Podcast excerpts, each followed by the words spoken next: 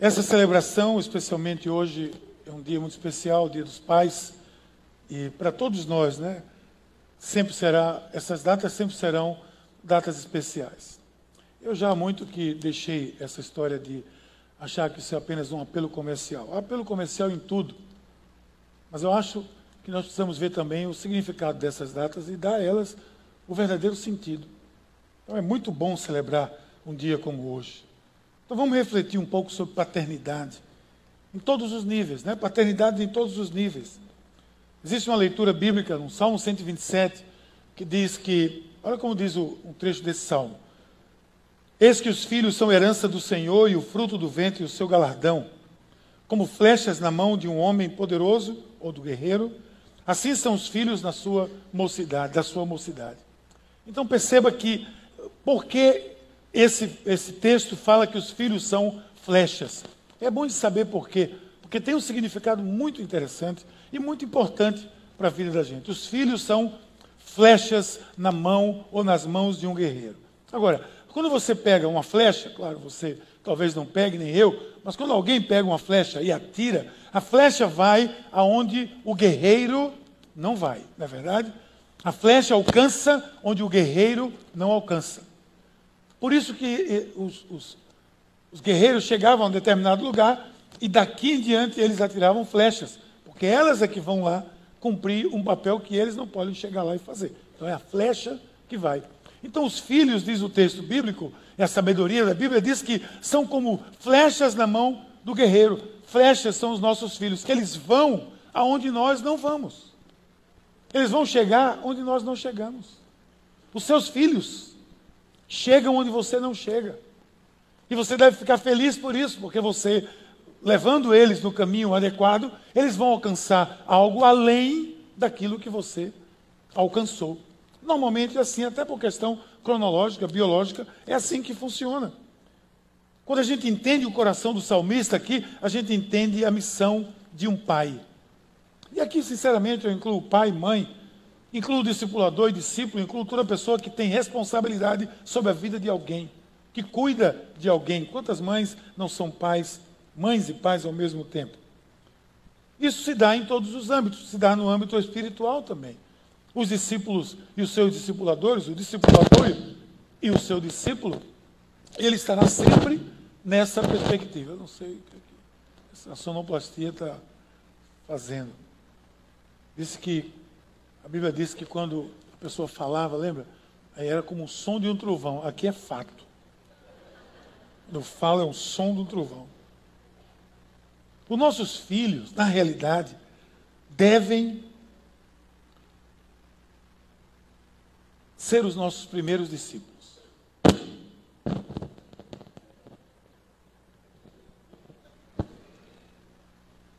Os nossos filhos devem ser os nossos primeiros discípulos. Isso se dá no âmbito da paternidade, mais uma vez, em todos os níveis. A palavra discípulo significa aprendiz. Por isso nós estamos chamando hoje meu filho, meu discípulo, nessa mensagem de hoje. A palavra discípulo significa nada mais do que aprendiz, do que aluno, aquele que aprende de alguém, aquele que aprende algo de alguém. Quem aprende algo de alguém é um aprendiz. Então, o nosso filho, os nossos filhos, nossas filhas, são os nossos primeiros discípulos, querendo você ou não. Filho faz, filho vê, filho faz. Você está discipulando o seu filho para o bem ou para o mal, não interessa para onde. Nesse caso, você vai, querendo ou não, ensiná-los um caminho. Seja pela sua ausência, ou seja pela sua presença, presença essa que pode ser positiva ou negativa, vai ser ensinado algo a eles, pelas suas atitudes, não é verdade? Mas isso não significa que os nossos filhos são clones. Nossos filhos não são nossos clones, eles são nossos filhos. Nós criamos os filhos, mas eles não são necessariamente iguais a nós. Tem gente, tem pai, e aí me perdoe, eu sei que vocês não são assim, mas tem gente, pelo menos na internet, quem sabe que está vendo, que pensa assim, que o meu filho tem que ser aquilo que eu quero que ele seja. Então eu paguei a faculdade para ele ser advogado. Ele vai ser advogado. diploma de advogado. E quando o menino não quer ser advogado, é um, um tumulto na casa. Porque não quer ser advogado. Quer ser músico? Músico? Isso é profissão de gente, rapaz. Músico, músico. Isso é advogado, doutor, anel, dedo. Aí o, coitado fica lá frustrado, porque não, não, vai ser, não quer ser advogado. E tem vocação para ser músico. Não é o seu clone, seu filho é o seu discípulo. Você ensina ele a essência da vida.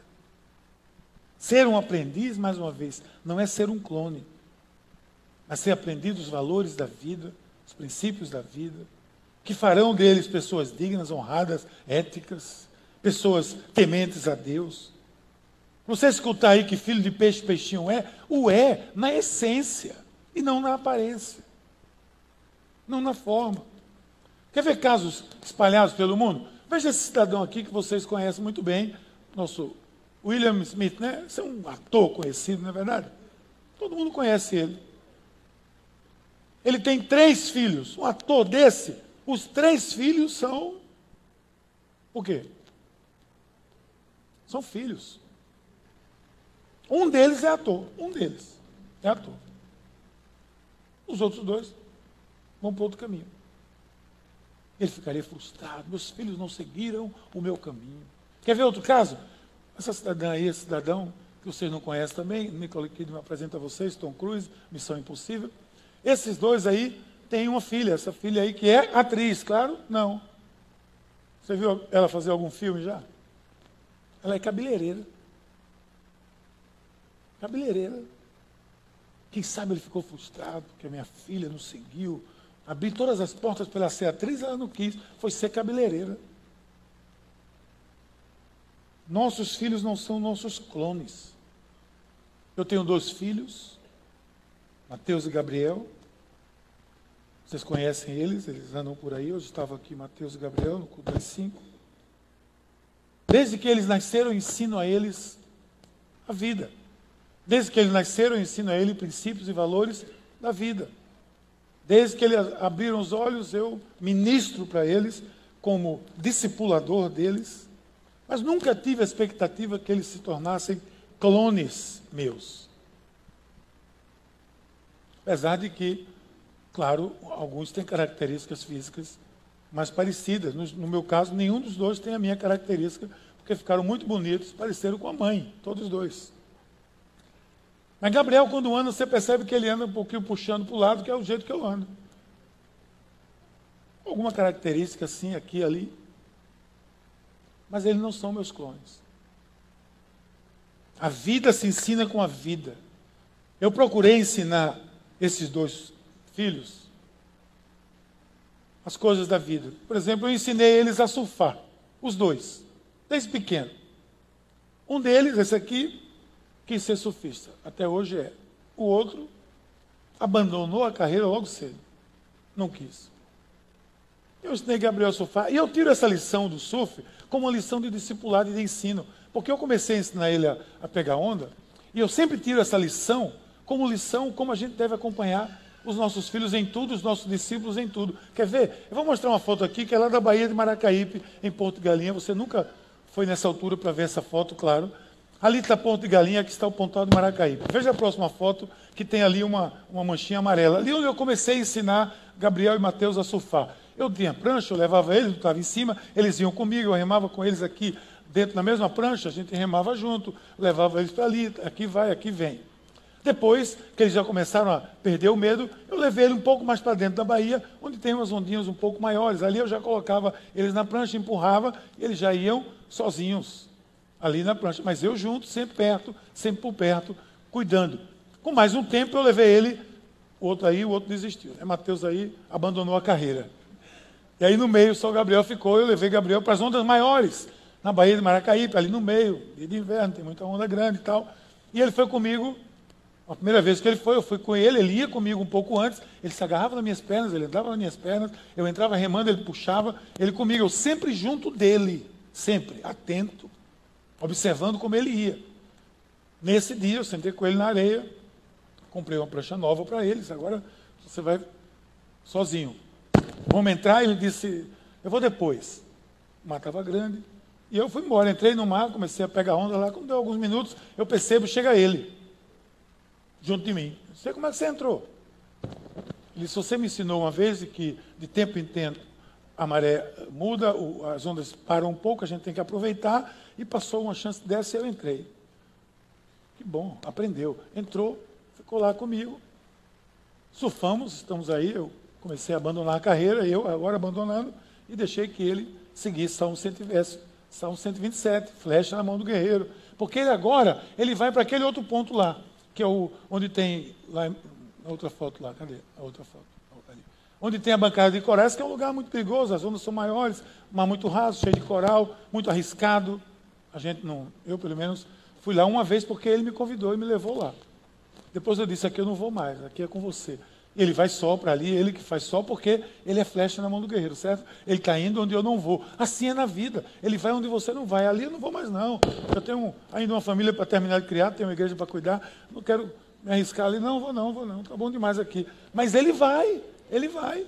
Ele se atreve ali, vai e suba aquela zona toda, está lá, mas eu não vou. Por quê? Porque é flecha, ele vai. Na vida é assim. O seu filho vai onde você não vai. Você empurra, você treina, você coloca ele na prancha, você coloca ele junto com você. No passo seguinte, você empurra a prancha, no seguinte, você entra sem ele, ele entra sozinho. A partir daí, é flecha, ele vai. Assim é.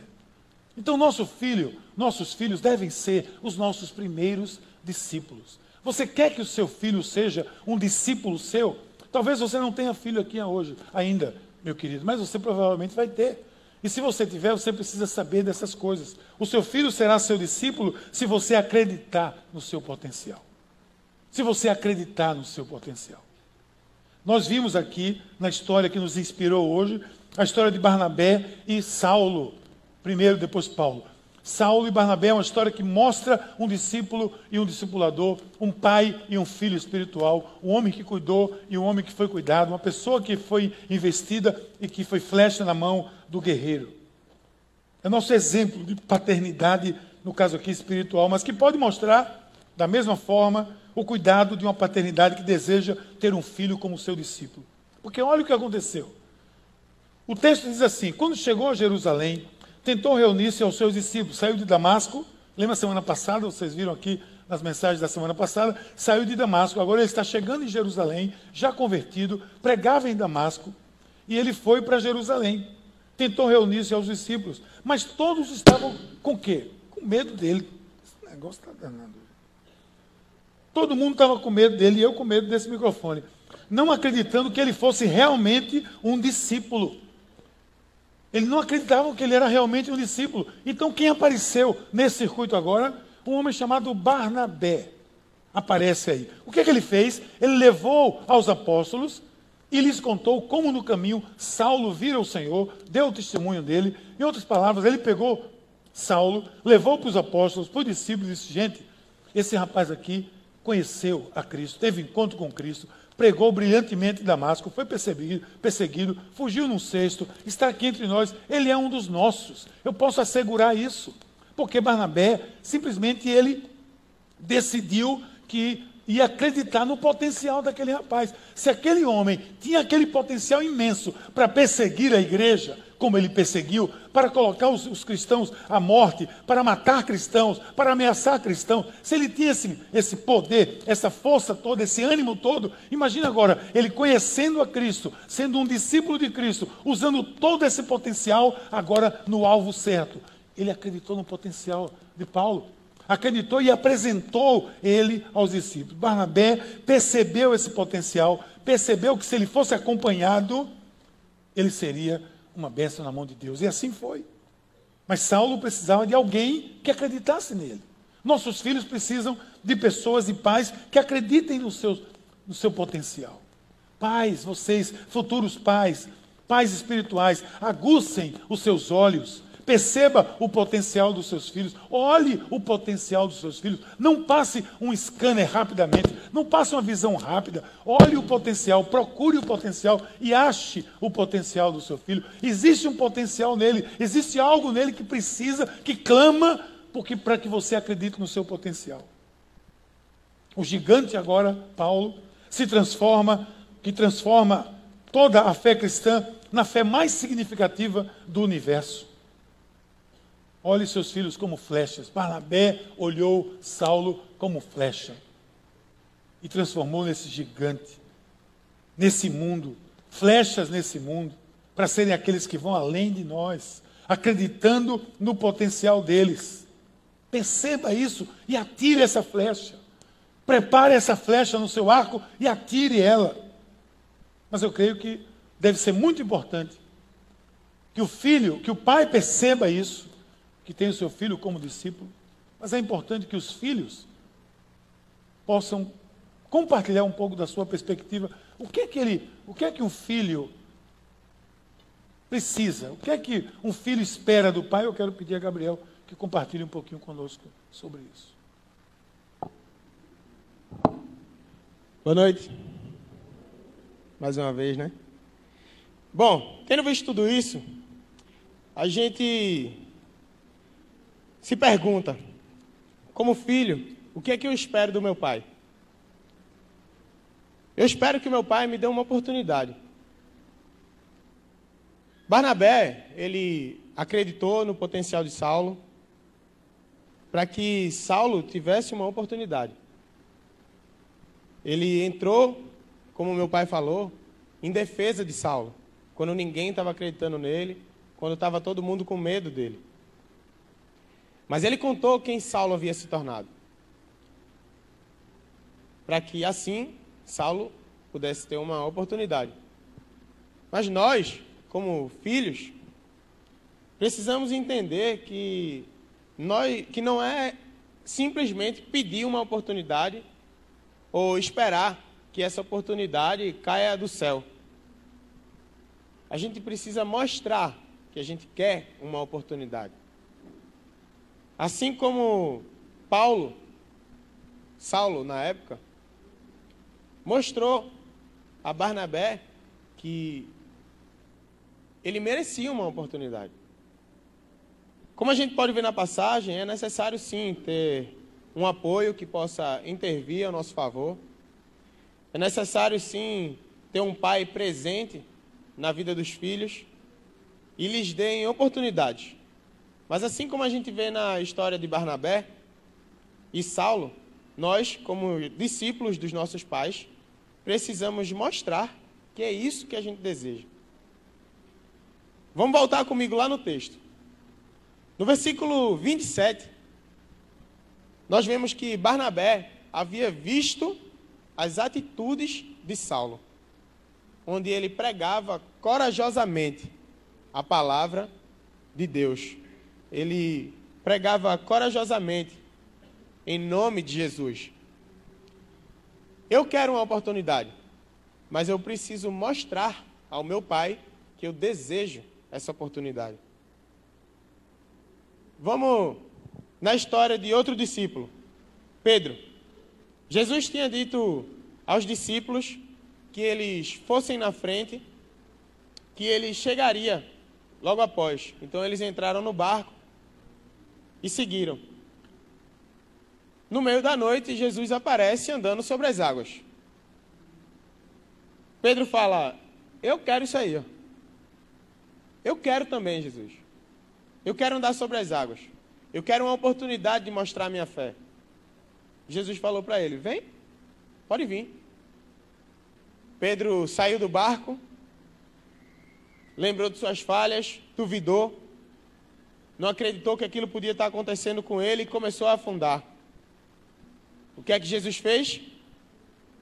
É, esse aí não presta não. Próximo, tem mais 11 na frente.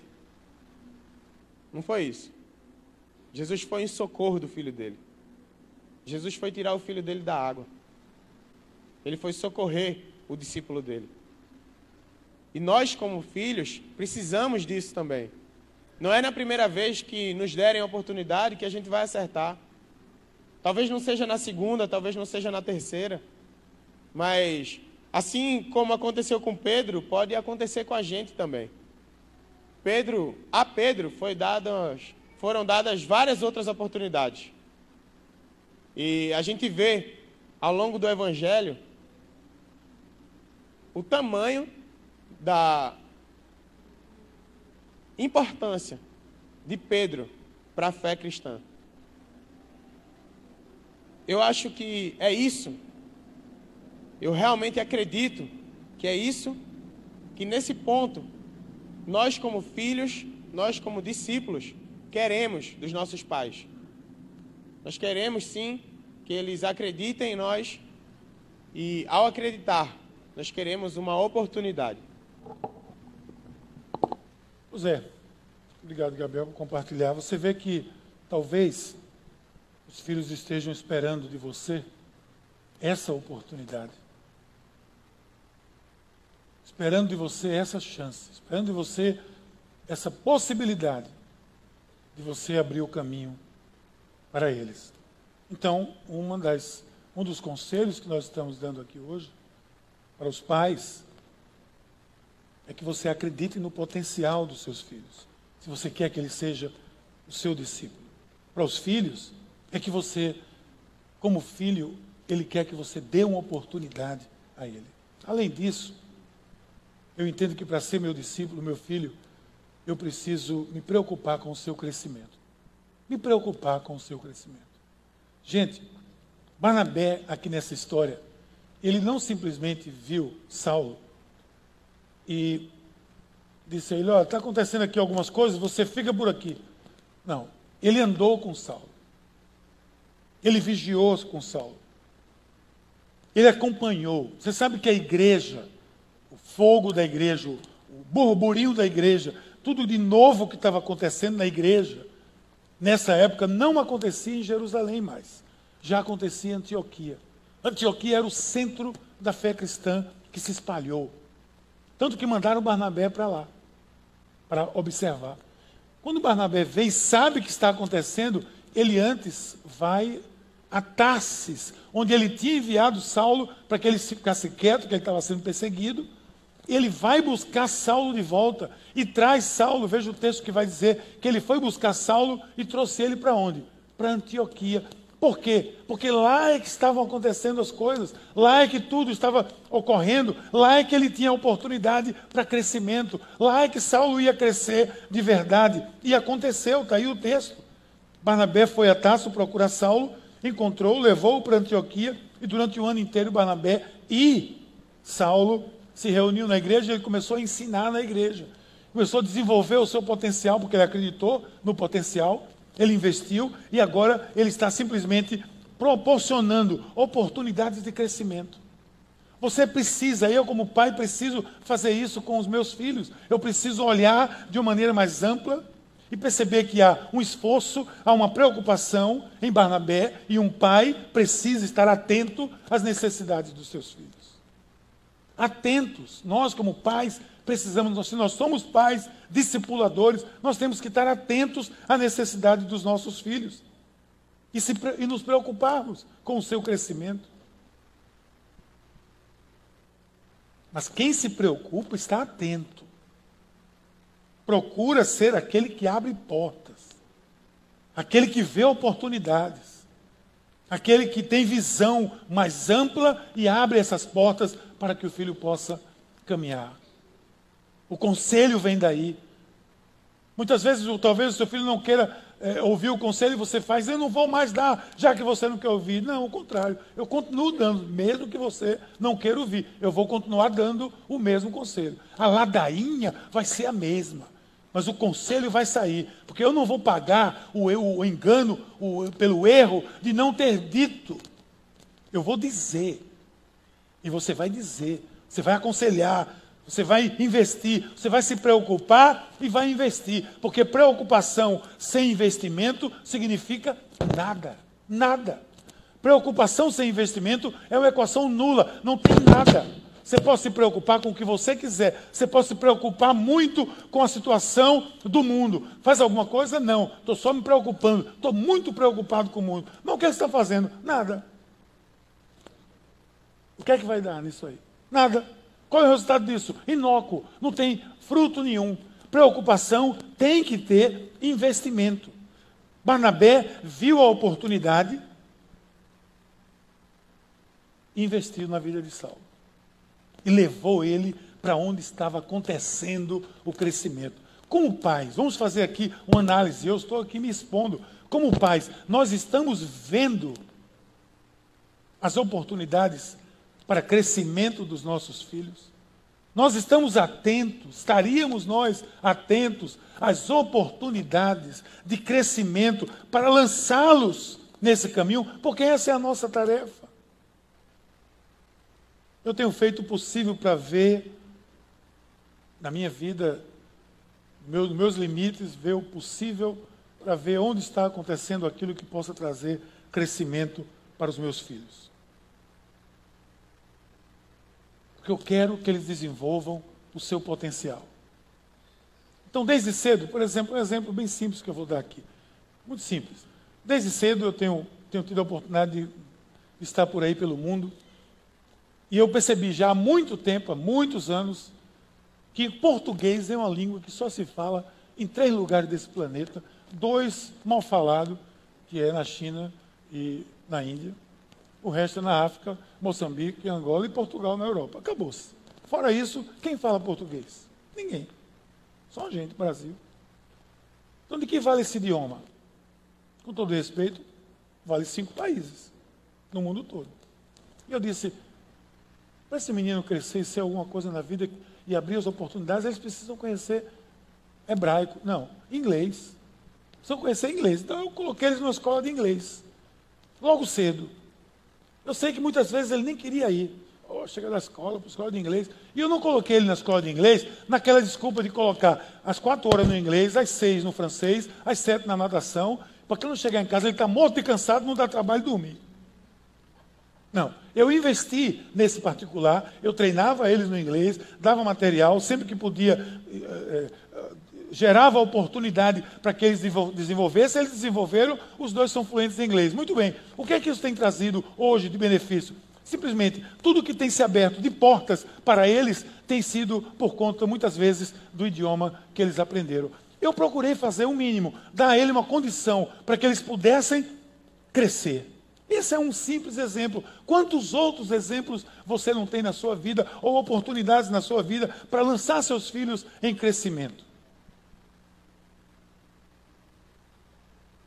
Quando o nível de preocupação que você tem tem que haver, tem que estar ligado ao crescimento desses seus discípulos, que também se chamam seus filhos.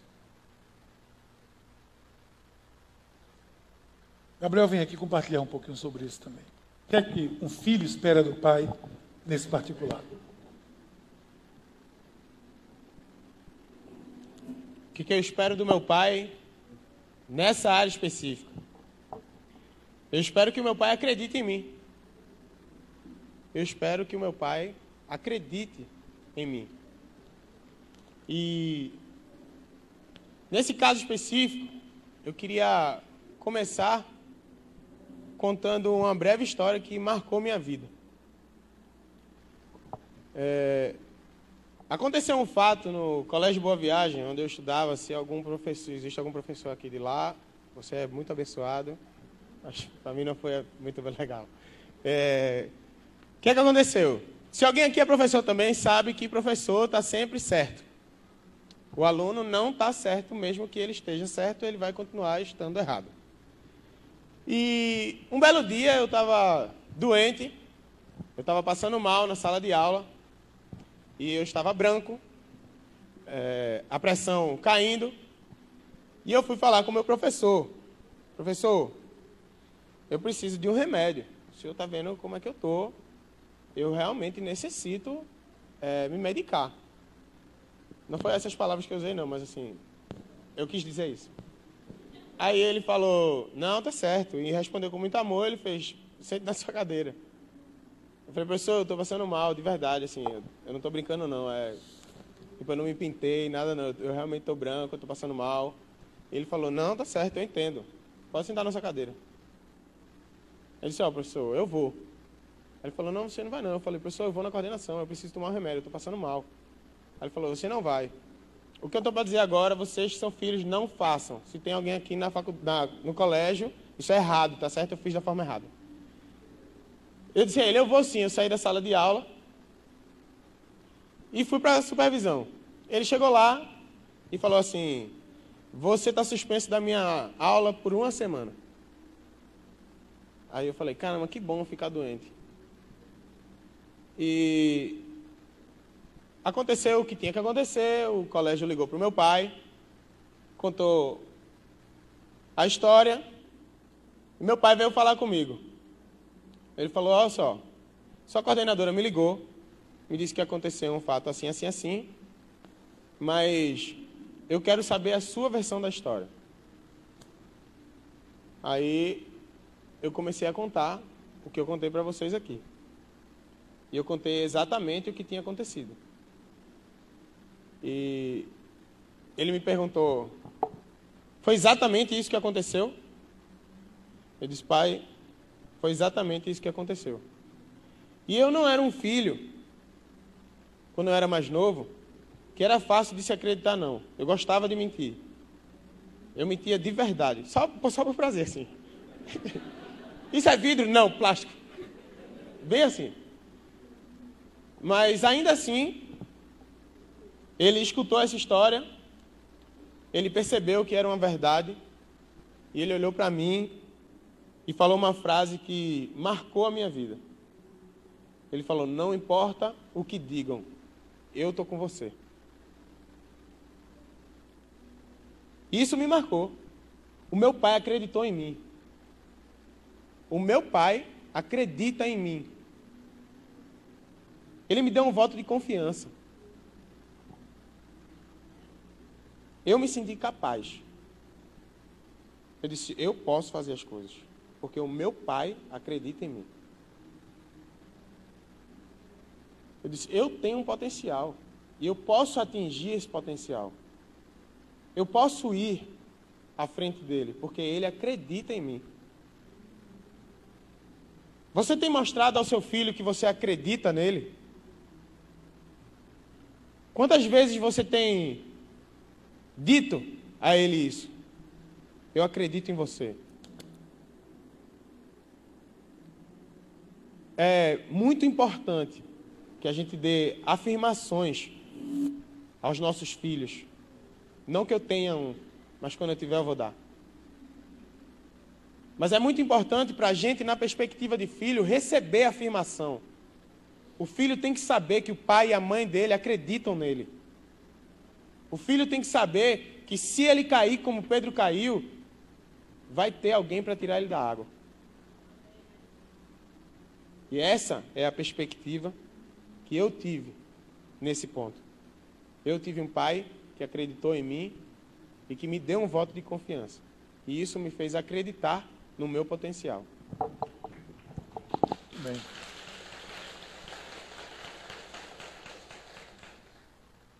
Pela fé, né, irmão? O currículo não, não, não ajudava muito, não, mas pela fé a gente acredita. Mais do que a torcida do Atlético, a gente acredita.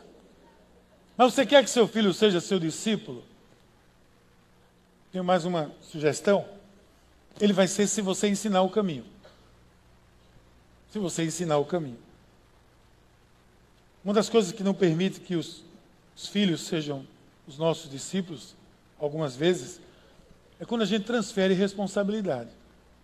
A gente transfere a responsabilidade que é nossa, como pai. A sala de aula, ela vai ensinar o seu filho a ser um excelente técnico, um excelente profissional naquela área. Mas ele não será um bom profissional se o seu caráter não for forjado, especialmente em casa.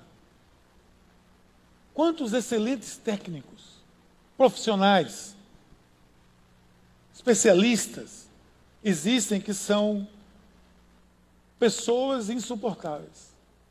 Porque são pessoas intolerantes, porque são pessoas de difícil relacionamento, são pessoas traumatizadas, pessoas que acumulam e agregam tantas coisas durante agregaram tantas coisas durante a vida que a vida os deixou amargurados. São pessoas de difícil convívio, porque não foram forjados dentro de casa. Não tiveram um pai que fosse o seu discípulo, discipulador. Então, pai, você que quer ver seu filho ser uma flecha na sua mão, indo adiante. Ensine o caminho. Diga como chegar lá. Gaste tempo com seus filhos, dizendo isso. Não se terceiriza discipulado. Não se terceiriza discipulado de filho. Não se terceiriza formação de caráter de filho. Você pode pagar um curso de coaching, de mentoreio, você pode pagar um curso de especialização em tudo, mas um curso de caráter somente você pode dar. Somente eu posso dar. Sabedoria de Provérbios vai dizer assim: instrua a criança segundo os objetivos que você tem para ela e ainda com o passar dos anos não se desviará. Em outras palavras, ensine o caminho, mencione, seja exemplo, afinal de contas, o discipulado é por exemplo, muito mais do que por outra coisa, muito mais do que por palavras. Tem muitos pais, gente. Tem, existem, não é à toa que a sociedade vai na direção que vai. Existem muitos pais que estão terceirizando tudo isso. E às vezes achando que está fazendo tudo. Às vezes se arvora dizendo eu pago os melhores colégios. Você escutou isso? Eu paguei os melhores colégios para esse menino. Os melhores colégios têm os mesmos malas que qualquer colégio. Tem os mesmos malandrinhos que qualquer colégio tem. Se o, se o caráter não for forjado dentro de casa, não vai ser forjado no colégio, independente do valor da prestação desse colégio. Sinceramente, eu sei que eu me arrisco aqui, trazendo meu próprio filho para ministrar na perspectiva dele. Eu sei que nem sempre acertei, eu sei que eu tenho e tive os meus tropeços como pai. Mas eu prefiro esse desafio do que me esconder na minha responsabilidade de ser pai e de terem meus filhos os meus discípulos. Ensine o caminho. Quer ver? Quer ver o seu filho, o seu discípulo? Ensina, cara. Mostra. Mostra com a vida, mostra com o exemplo, mostra com o dia a dia. Também eu quero que aqui, aqui, aqui também há um ângulo que talvez Gabriel possa nos ajudar na perspectiva de um filho.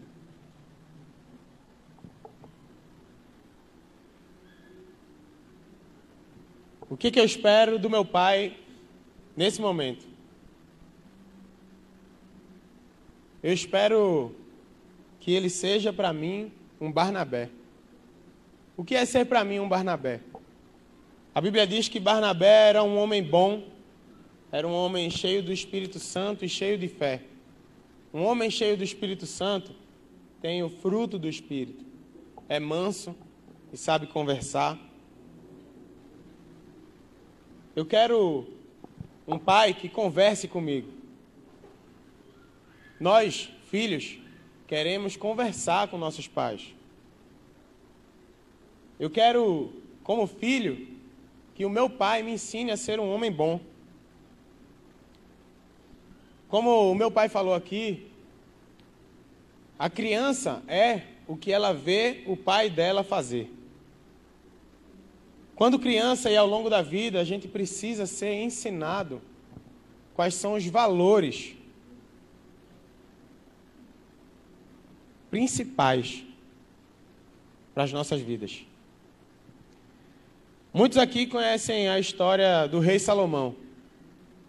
Salomão era o homem mais sábio do seu tempo. O rei Salomão, um dia, foi apresentado para ele uma proposta.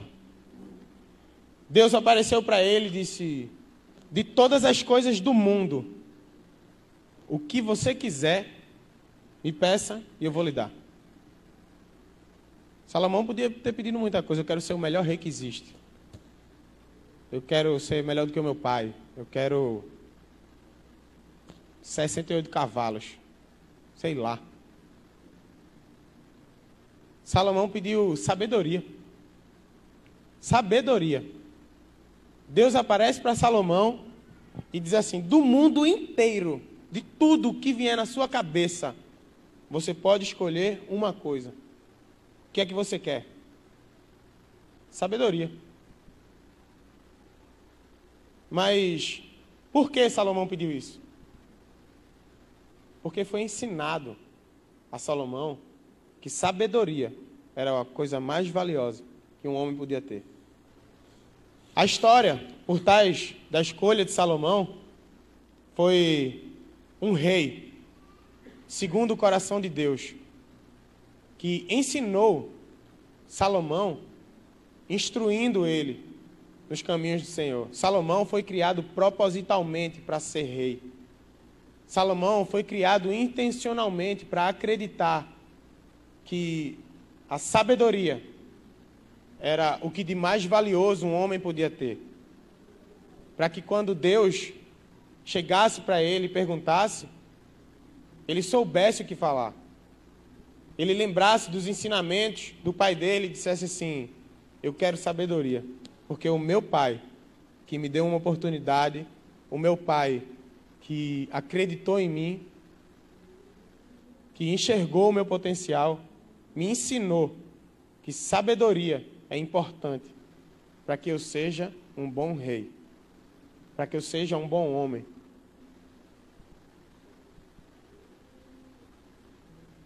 Ensinem a nós, seus filhos, o que de mais importante, o que. Não. O que de mais importante existe como princípio e valor nos ensinem a ser sábios. Mostrem para a gente como, com exemplos, com atitudes, o que é sabedoria, o que é ser sábio. Como Efésios diz, lá no capítulo 6, versículo 4, a segunda parte do versículo diz assim: Não vou falar com outras palavras, certo? Eu não vou dizer como diz, não.